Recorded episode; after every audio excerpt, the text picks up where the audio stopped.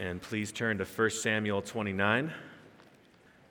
Three passages left, three chapters left in our study of 1 Samuel, by my count.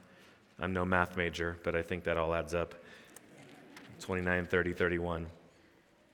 Eight to 10 year olds, they can't hear me. They're gone already. Okay. This is just a way to teach them responsibility. They're on it, they've got it. All right.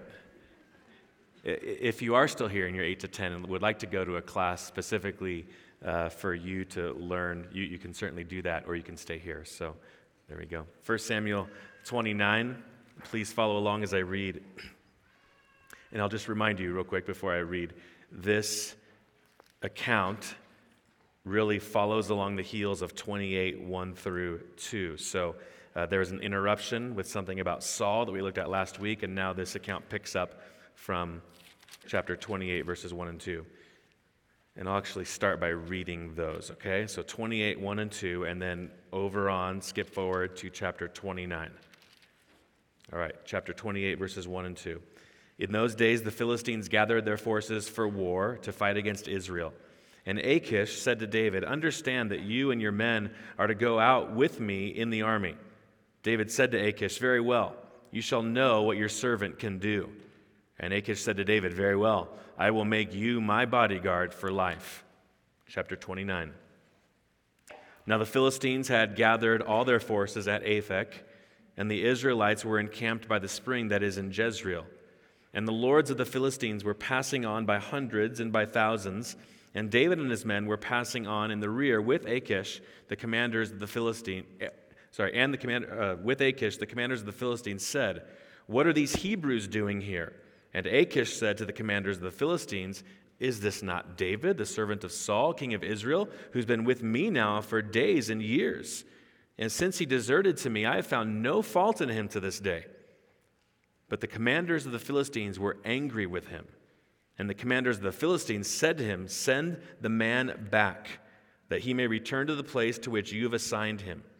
He shall not go down with us to battle, lest in the battle he become an adversary to us. For how could this fellow reconcile himself to his Lord? Would it not be with the heads of the men here? Is not this David of whom they sing to one another in dances? Saul has struck down his thousands, and David his ten thousands. Then Achish called David and said to him, As the Lord lives, you've been honest, and to me it seems right that you should march out and in with me in the campaign. For I found nothing wrong in you from the day of your coming to me to this day. Nevertheless, the lords do not approve of you. So go back now and go peaceably, that you may not displease the lords of the Philistines. And David said to Achish, But what have I done? What have you found in your servant from the day I entered your service until now, that I may not go and fight against the enemies of my lord the king? And Achish answered David and said, I know that you are as blameless in my sight as an angel of God. Nevertheless, the commanders of the Philistines have said, He shall not go up with us to the battle. Now then, rise early in the morning with the servants of your Lord who came with you, and start early in the morning, and depart as soon as you have light. So David set out with his men early in the morning to return to the land of the Philistines. But the Philistines went up to Jezreel. Entitled this message, Our Mysterious and Merciful Rescuer. Our Mysterious and Merciful Rescuer. Similar to a couple of other previous passages in 1 Samuel, this passage has no mention of God. No mention of God from a narrator or David. There actually is a reference to him by Achish. He refers to the God of Israel in a moment, but God explicitly isn't referenced throughout this passage like he is in a number of other places. So it's interesting to see what God does while being behind the scenes, if you will. And what God does here is He rescues David. He rescues sinful David, untrusting David. We've seen that earlier in 1 Samuel. Even the fact that David is with the Philistine army uh, reminds us of the fact that he fled to them for safety. God, through a prophet, told him to go to Judah He's the going to be the king one day. God told him to go to Judah, even though that was a scary situation to be in, scary location to be in. God told him to go to Judah, but David went over to the Philistines for protection and security. So, in this little section, these last few chapters of 1 Samuel, we're shown that David doesn't always trust in the living God. He's not perfect in his response to God.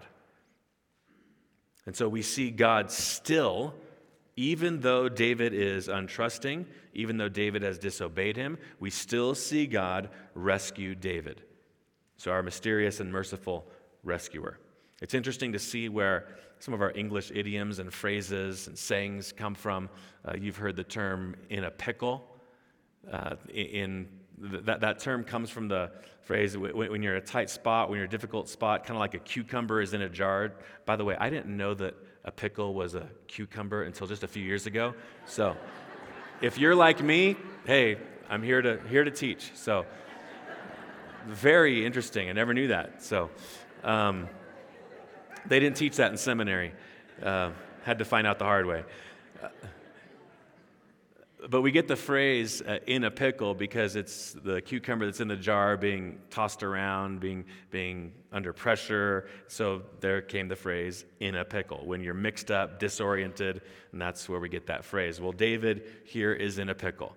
He's on the run from Saul. He then, as I just said, has fled not to a cave, that was one thing, but he's fled to the enemy of Israel. He's fled to the Philistines. And we know from a couple weeks ago that he's been living in a Philistine city for about a year and four months. And the king of the Philistines, or the leader of the Philistines, Achish, has thought that David's been going on these raids against the enemies of the Philistines, the Israelites. He thought that David's been raiding the Israelites, and David hasn't been doing that. He lied about that. He's been going and raiding other people groups and bringing back the spoil to King Achish. So there's a lot of deception going on here. It's funny how, as Achish goes through uh, and recites uh, David's innocence in chapter 29, it kind of is a theme of this chapter. Achish is like, You've done nothing wrong. You've been honest with me. And we're kind of sitting here as the reader going, He's lied to you the whole time. You don't know what he's been doing. So that's why I say it's, it's a mysterious way that God has rescued David. And also shows the mercy of God to rescue David. So we'll see this morning this passage break down in two parts two features of God's rescuing work. Two features of God's rescuing work. Here's the first God is mysterious in rescuing. God is mysterious in rescuing. This is our outline is going to follow the title of the sermon, okay? So he's mysterious in rescuing, and the second point is going to be he's merciful in rescuing. So here's uh, verses 1 through 5 show that he's mysterious in rescuing. He, he rescues in mysterious ways. They're not the ways we might think he would rescue. Verse 1 Now the Philistines had gathered all their forces at Aphek, again, reminding us that this is before the last chapter, the one we just read about Saul. This isn't chronological. All the Philistine forces are at Aphek, and the Israelites were encamped by the spring that is in Jezreel. So they're about to go to battle. As the lords of the Philistines were passing on by hundreds and by thousands, and David and his men were passing on in the rear with Achish, the commanders of the Philistines said, What are these Hebrews doing here? Now, this isn't unfamiliar to us. We've seen this throughout 1 Samuel. There are times when uh, because there are so many different there isn't a standing military there's not a standing police force so people would defend property and one another by just having maybe a band of people 50 people and we'll defend your home we'll defend your sheep and they would sell themselves out to to defend different territories and different areas. Well, people would also join military forces or, or, or people assembling for battle during certain times, they would join them to fight with them. So someone might have been from one land, Moab, let's say, but they also would have joined the Ammonites, maybe, if that was more advantageous. So the idea of people joining different sides isn't foreign in the ancient Near East. So the idea that David would be joining the Philistines or Israelites would be joining the Philistines isn't in and of itself a foreign idea. But this group of lords, of the Philistines, has a problem with David being the one that's joining them to fight. And you'll see why in a moment. But that's what's happening here. David is joining the Philistines. And again, just think about where we're at and act, act as if you've never heard anything else in Israelite history. King David, the one that God said would lead and rule over Israel, is about to attack and go to war with Israel. How in the world is God going to fix this? Well, here we go. God works in mysterious ways. Verse 3 The commanders of the Philistines said, What are these Hebrews doing here?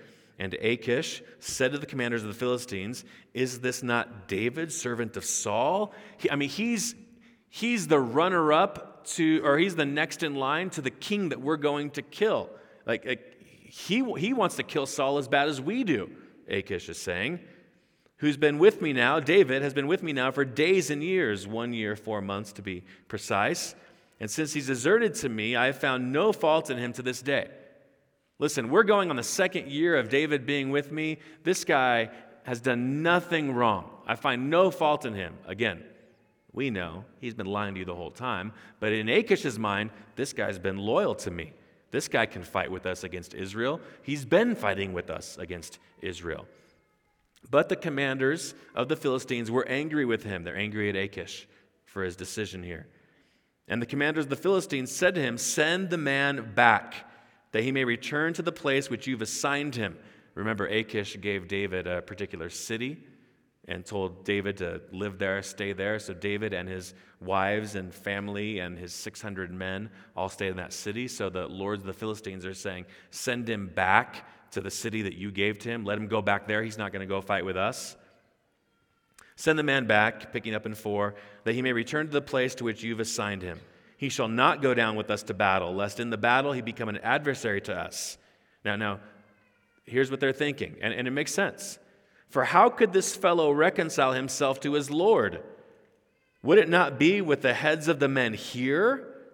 So they're saying, listen, if this battle starts to turn against us and the Israelites start to have some success, and David needs to be reconciled back to his Lord, his God, the God of the Israelites, how would he offer a sacrifice to God? It'd be with us. He'd sacrifice us. It'd be with our heads, the heads of the men here. Now, why would they say the heads of the men here? Well, because David's already cut off a famous Philistine head, Goliath. Struck him, went down, David cut off his head, David's already done that to the Philistines. So they're saying, hey, if D- David wants to get back in the good graces with the God of Israel, then how would he do it? He'd kill us and offer us to his God. And then this, verse 5, they recite the song that's been sung all throughout 1 Samuel and all throughout this region. Is not this David of whom they sing to one another in dances? Saul has struck down his thousands and David his ten thousands. So here you see God start to rescue David by even using unbelievers to free him, if you will. I mean, we could ask the question there's no such thing as if in the providence of God. I mean, it's just the way he designs all of it. But let's just say, what if they wouldn't have had a hard time with David fighting with them? What would happen? Would David have actually killed Israelites? Would he have killed the people of God? Would he have killed the people that he's supposed to lead? Don't know. But there's no such thing as that happening because God intervened. God intervened and used these Philistine lords who had a problem to save David, to rescue David, to bring him to peace. Achish will say, Go in peace. And David does go back in peace. He doesn't have to fight against Israel. And we'll see in the coming chapters how he's ultimately rescued and brought back to Israel. And you can pick up the story then throughout 2 Samuel. But God works in mysterious ways. His rescuing ways are often mysterious. They're not the ways we would think that they would happen. And here he uses pagan unbelievers to quote unquote rescue David. God will do that. He will use enemies of himself, enemies of him, to, to end up benefiting his people. You see this ultimately in the cross, don't you? You see this in the cross of Jesus Christ. Judas goes out to betray Jesus. They arrest him. He's executed. Oh, we achieve salvation through his cross. God often will use his enemies to end up blessing his people. There's a story Dale Ralph Davis tells of, of a, of a Christian woman who was poor, praying for God to provide for her. She didn't have much food left, and so she prayed. She would pray out loud God, please give me the food I need. Please give me the food I need. Uh, we're not used to that type of prayer in today's day and age in this country here with most Christians, but there are people all over the world and throughout history who've needed the Lord to provide their next meal, and they didn't know where it was going to come from. So this lady would pray out loud, and she's praying, Lord, provide me what I need, provide me what I need. Well, she had an atheist neighbor who overheard the prayer and came up with a plan. The atheist neighbor went and bought bread and put it at the doorstep, kind of as a joke, a mocking joke. And so left this bread at the doorstep. And the next day, the lady found it and she was telling her neighbors and friends and everyone about, about the, the bread. Look what God provided for me. And this atheist neighbor accosted her. The account says, informed her that he had been the one who heard her prayer and brought the bread and placed it on her step. Kind of like, See, I did it. To which she replied, Well, he, he said this. It was not then God who had answered her prayer, but the lady was armed, and she said this. Okay, she, her response. Oh, yes, it was the Lord who answered my prayer, even though he used the devil to do it. God does that a lot of times throughout Scripture. He will use his enemies to end up benefiting and bringing salvation to his people. Think of the prophet Habakkuk, what happened there people of Israel dishonoring the Lord. And Habakkuk the prophet says, Lord, do something. And the Lord said, Oh, I'll do something. It's just not in a way that you thought, that you would think would happen. God works in mysterious ways. He says, I'm going to bring the Chaldeans. They, they were even more wicked than the Israelites. Maybe that's debatable. I'm going to bring the Chaldeans, and they're going to go after my people. And my people will learn discipline, and they will come back and return to me. And Habakkuk's thinking, oh my goodness, this is not what I prayed. This is not what I planned. But God did rescue his people. It's just not in a way they always think he, he, he, it's not according to the plan that they think that he would, he would execute. It's different than their plans. This is the way God still works. He, he, he brings us through difficulties. If you ever pray the prayer, Lord, make me more holy, make me more like your son, buckle up you don't know where he will lead you. But you can, you can know this He's always faithful to his own. He's always faithful to his own. Whether he drives them up mountains or through valleys, he's faithful to his own. And God is being faithful to David here in a very mysterious way. I have a friend of mine who would not mind at all me sharing the story. He's shared the story a number of times. He uh, was, had a great position at a, at a company that he was working for, uh, successful. He and his wife started to have children, and this is all kind of working out.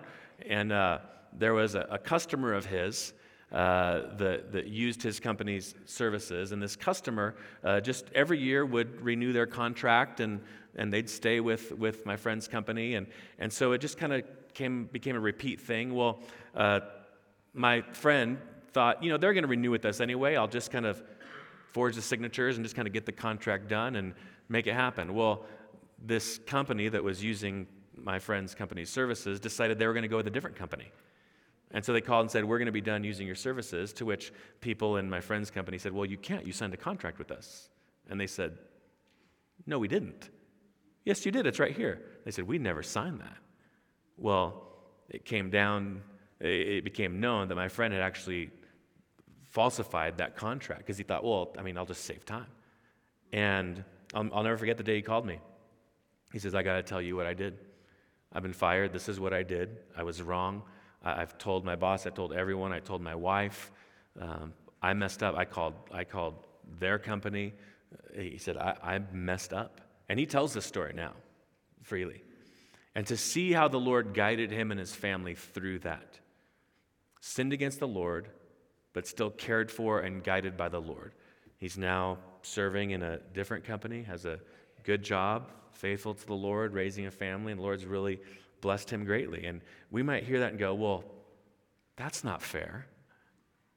Yeah, that's what salvation looks like. Nobody has earned favor with God.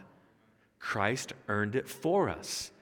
Amazing grace, how sweet the sound that saved a wretch like me, all of us. have sinned against the Lord. So God determines to rescue David, even though David was not trusting the Lord in this season of his life. Now, of course, grace is never a license to sin, is it? Because of grace, we want to then obey all the more out of hearts of gratitude. But we see God rescue us so often in mysterious ways. You think of Paul writing to Timothy, telling Timothy that he knows that he is among the chief of sinners. Paul saying that he himself is the chief of sinners. Paul knows his sin. Paul even knew the sin of people who were persecuting him. So Paul's life was really enveloped with sin, like our lives. We still sin, and people sin against us. And Paul said this at the end of his life. He told this to Timothy The Lord will rescue me rescue, there's our word. The Lord will rescue me from every evil deed and bring me safely into his heavenly kingdom. To him be the glory forever and ever. Amen. Paul knew that God was a rescuer. No sin could keep us from being rescued by God. Paul knew that God was a rescuer. David is seeing it here in front of us in chapter 29 of 1 Samuel.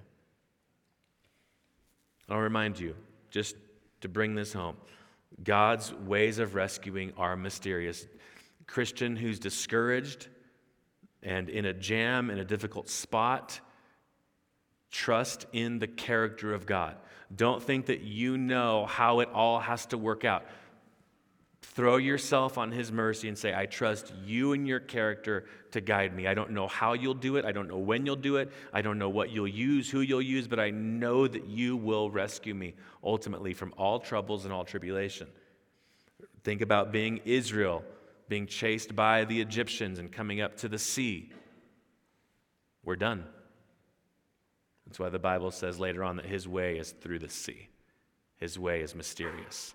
Think about Christ being betrayed, being arrested, all the disciples leaving. We're done. No, his salvation is through a cross. His ways are mysterious, but you can trust in him. Second feature of God's rescuing work, let's look at God's merciful rescuing.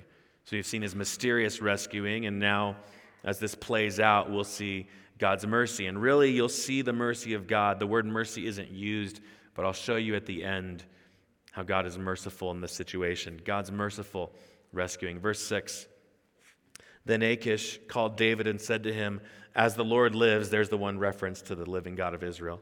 As the Lord lives, you've been honest.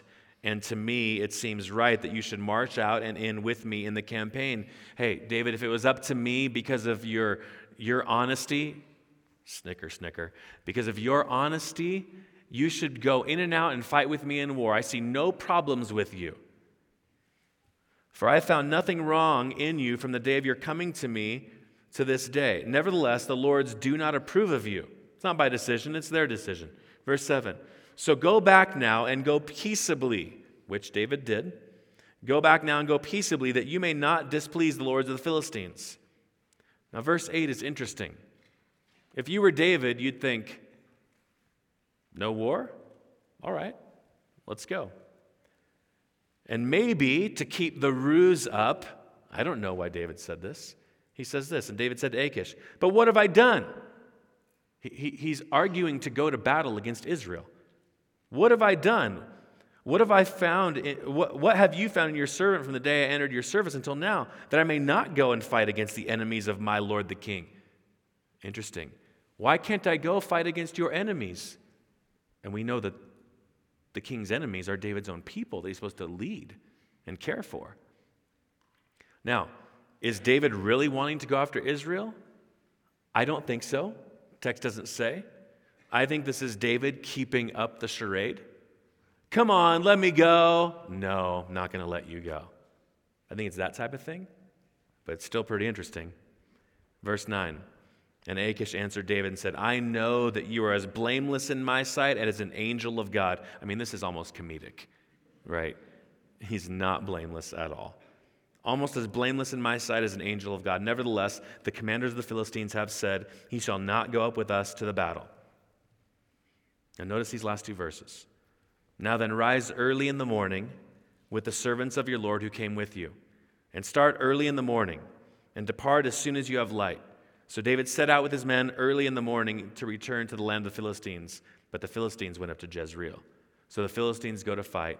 David got up and went back to the temporary town that he was living in. Now, what word do you see repeated three times in the last two verses? Bible quiz. You can talk back to me. It's okay. Morning. Now then, rise early in the morning with the servants of your Lord who came to you, and start early in the morning, and depart as soon as you have light. Another reference to the morning. So David set out with his men early in the morning. I've told you before, repetition in Hebrew narrative is telling you something. So, what could this be telling us? Well, let's go back, and I want to remind you last week we looked at Saul. Saul dishonored the Lord, did not care about the worship of God, just wanted God to save him from different situations he was in. Saul, an unfaithful king almost entirely his whole life. Saul does not listen to God, continually fails to listen to God throughout his life, and so God distances himself from Saul. God doesn't answer Saul. And how do we learn? What do we learn happened at the very end? Saul was told by Samuel, You're going to die. You're going to die. You're going to be with me, and your sons are going to be with me. That's in the grave. You're going to die because you did not listen to the voice of your Lord. Now let's go back and notice the end of chapter 28, verse 24. This is in reference to Saul. Now the woman had a fattened calf in the house, and she quickly killed it, and she took flour and kneaded it, and baked unleavened bread of it, and she put it before Saul and his servants, and they ate. Then they rose and went away that night. So just get the picture. Saul goes away, rejected by God, and goes out into the night. I told you last week this would not have been Saul eating this wonderful dinner, going, All right, guys, let's go, let's get out of here. Saul, we know, was already having trouble with the prophecy that he was going to die the next day. And so Saul has to be convinced to eat and he goes away, and I don't know if he went away with his head down, but I imagine it probably was. If his head wasn't down, his spirit definitely was down. Goes away into the night, knowing that he's been judged by God and will die. David goes out in the morning. That's an interesting contrast there. And as you know, the, the writer of 1 Samuel inserted the account of Saul in between the account of David and the Philistines. He's trying to show you a contrast. So Saul, discouraged, rejected by God, going out at night. David, not perfect himself, but accepted by God, God's anointed one, going out in peace, not in judgment, going out in peace in the morning. Now, turn to the end of 2 Samuel. This theme comes up again. If you're at the men's breakfast yesterday, I pointed out this passage to you. 2 Samuel 23.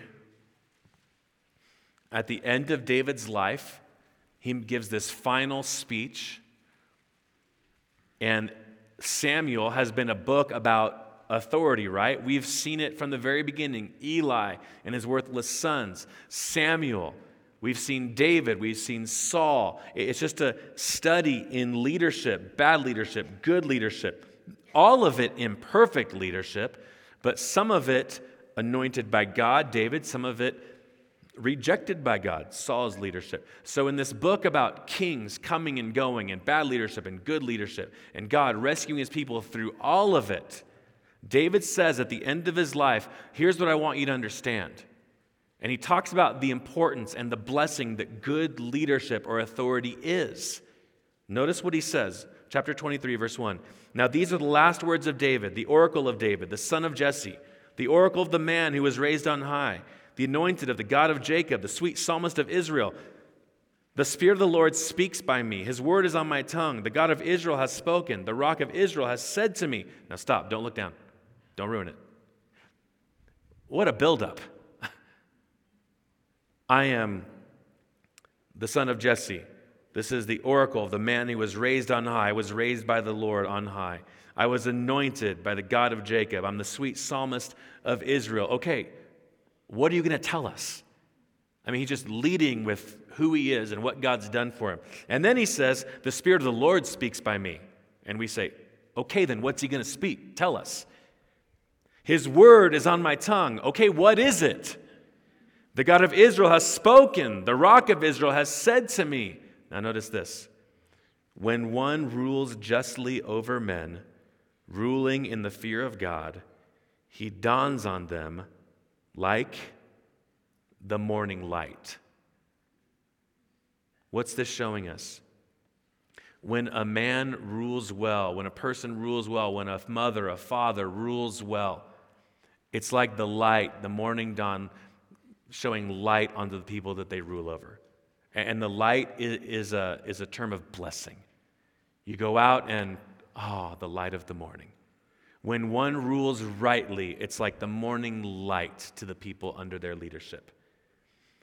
This book, again, I told you, 1 Samuel and 2 Samuel, written together, we're the ones that separated them, written together. This book uses light as blessing, darkness as cursing. This happens throughout the scriptures also. It's not just the writer of Samuel here. But back to 1 Samuel 29, Saul goes out in darkness, rejected by God. David goes out in the morning, in the morning, in the morning, rescued by God. Now,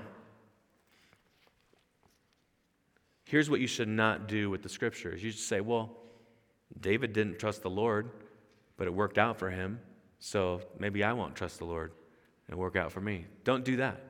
Don't do that. Trust in the Lord. But listen, your standing isn't based on your obedience. Your standing before God is based on His mercy. It's based on His mercy, and that's good news for us. Because, like David, all we, like sheep, have gone astray, each to his own way. But the Lord has laid on him, Christ, the iniquities of us all. This shows the mercy of God. The mercy of God. I want to remind you of two other passages just to hammer home the fact that God rescues his people. God rescues us as Christians from all sorts of enemies. One of the banners over that our final glorification, when we're finally glorified, when we see him as he is and we become like him. One of the final banners over our life will be God, you rescued me. You rescued me from myself. You rescued me from others. You rescued me from temptations. You rescued me from this evil world. You rescued me.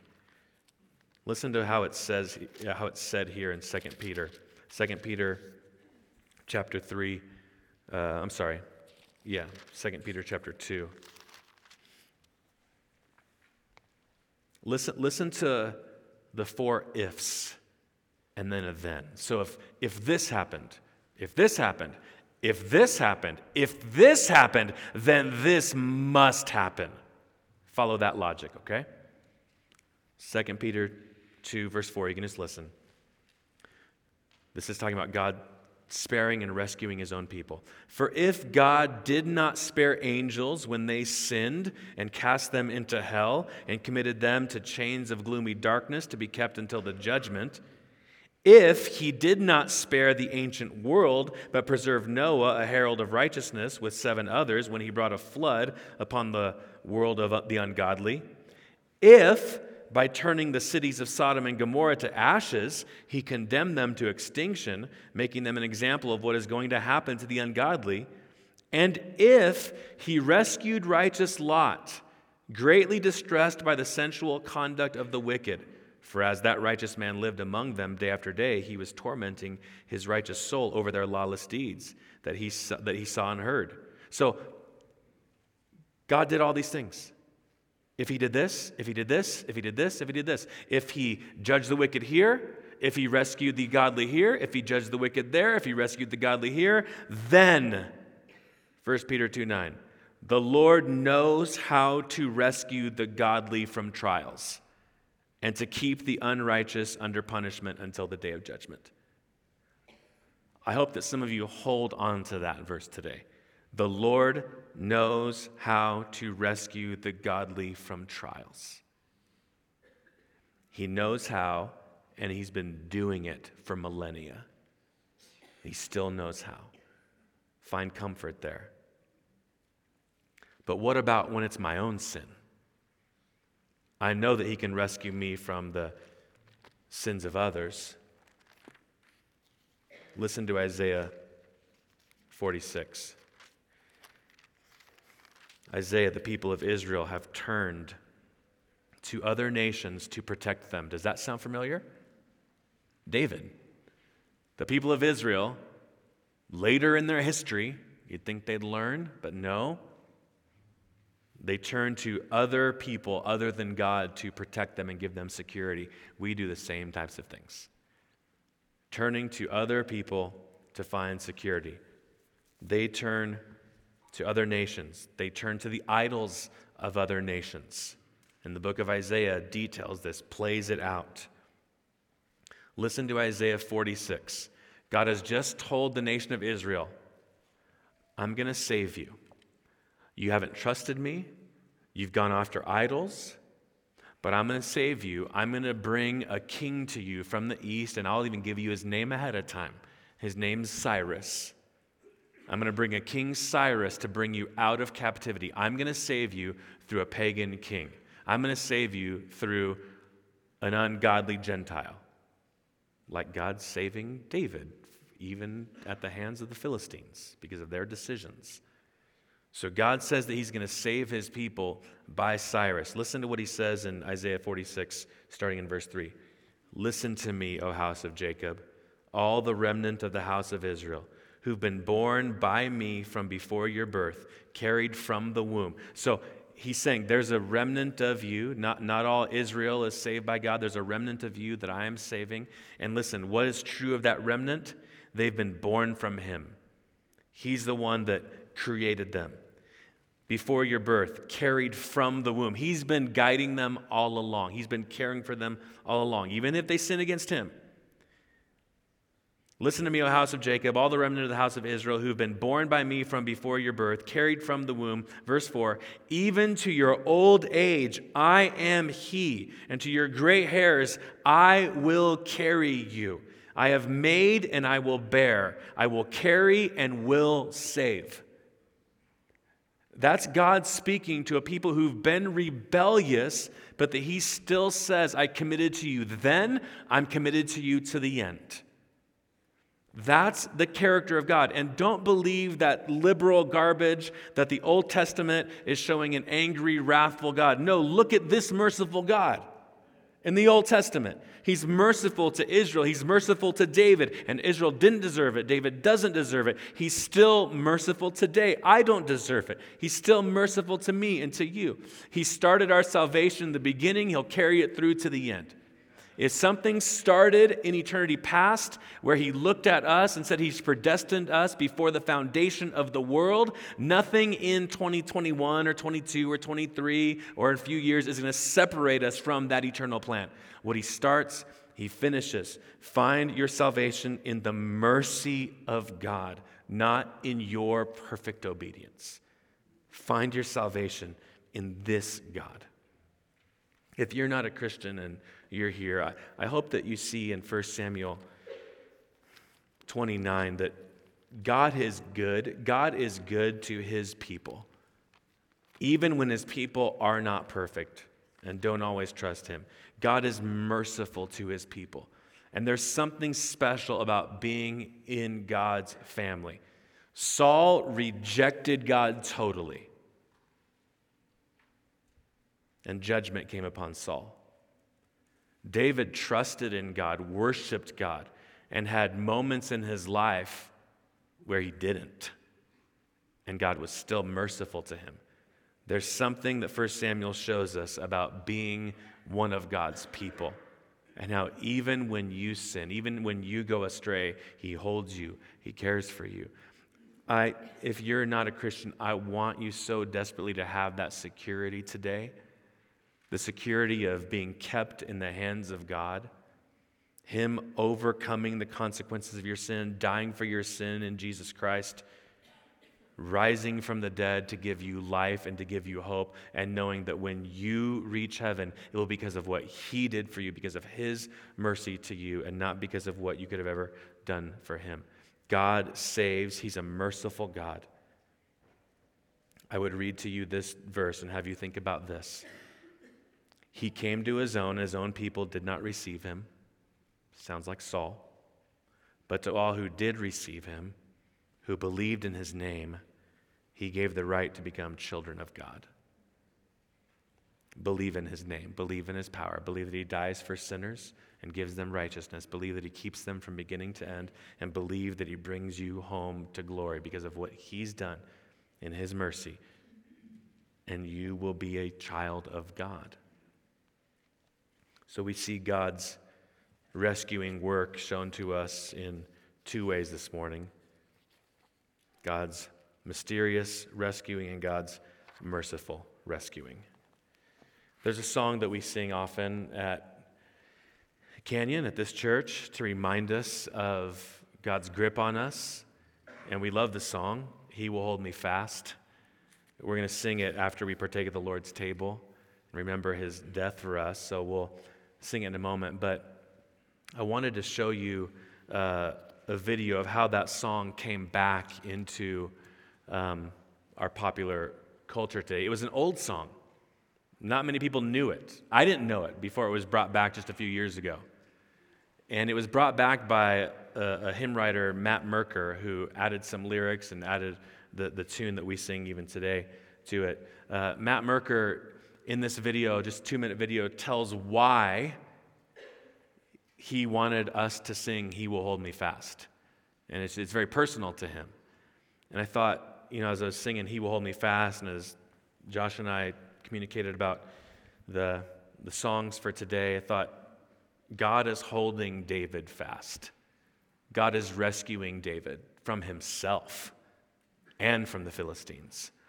What a great day to sing, He Will Hold Me Fast. So I want you to hear a little bit of the background, and hopefully that helps you to enjoy not just the song more, but the God behind the song. Uh, it's, it's a little video that was given at, as a kind of a, a promotion for the Together for the Gospel conference like a couple years ago. So you're going to see kind of sign up, register, but just follow, follow the story and enjoy these lyrics.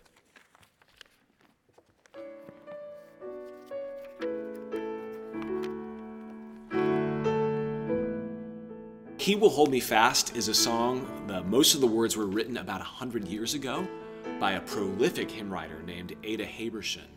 I encountered the song in a period for me of actually struggling with a fair amount of doubt and questions.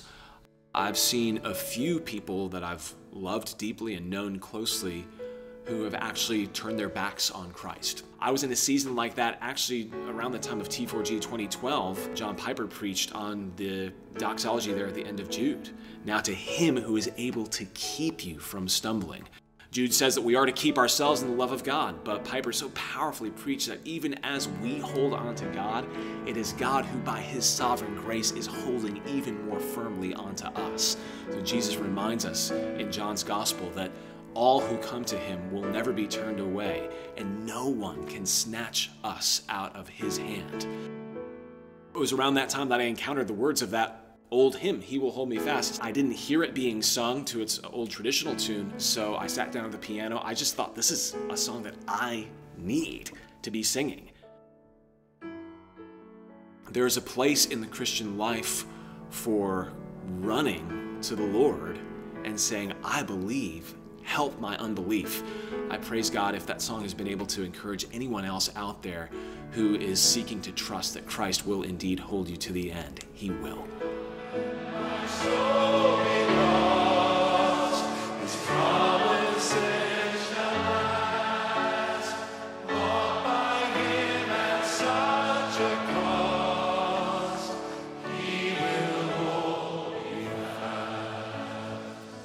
Let me pray for us. Father, we trust in your power to bring us home. We trust in your power to rescue us. I pray for those who are in a difficult season, having a difficult day, week, month, year, life, that you would remind us of your grip on us, your care for us, your mercy, and even the mystery in how you work. We can trust you. The cross reminds us of that. We can trust you even in our darkest day to bring us home. We pray for encouragement today. We pray this in Christ's name. Amen.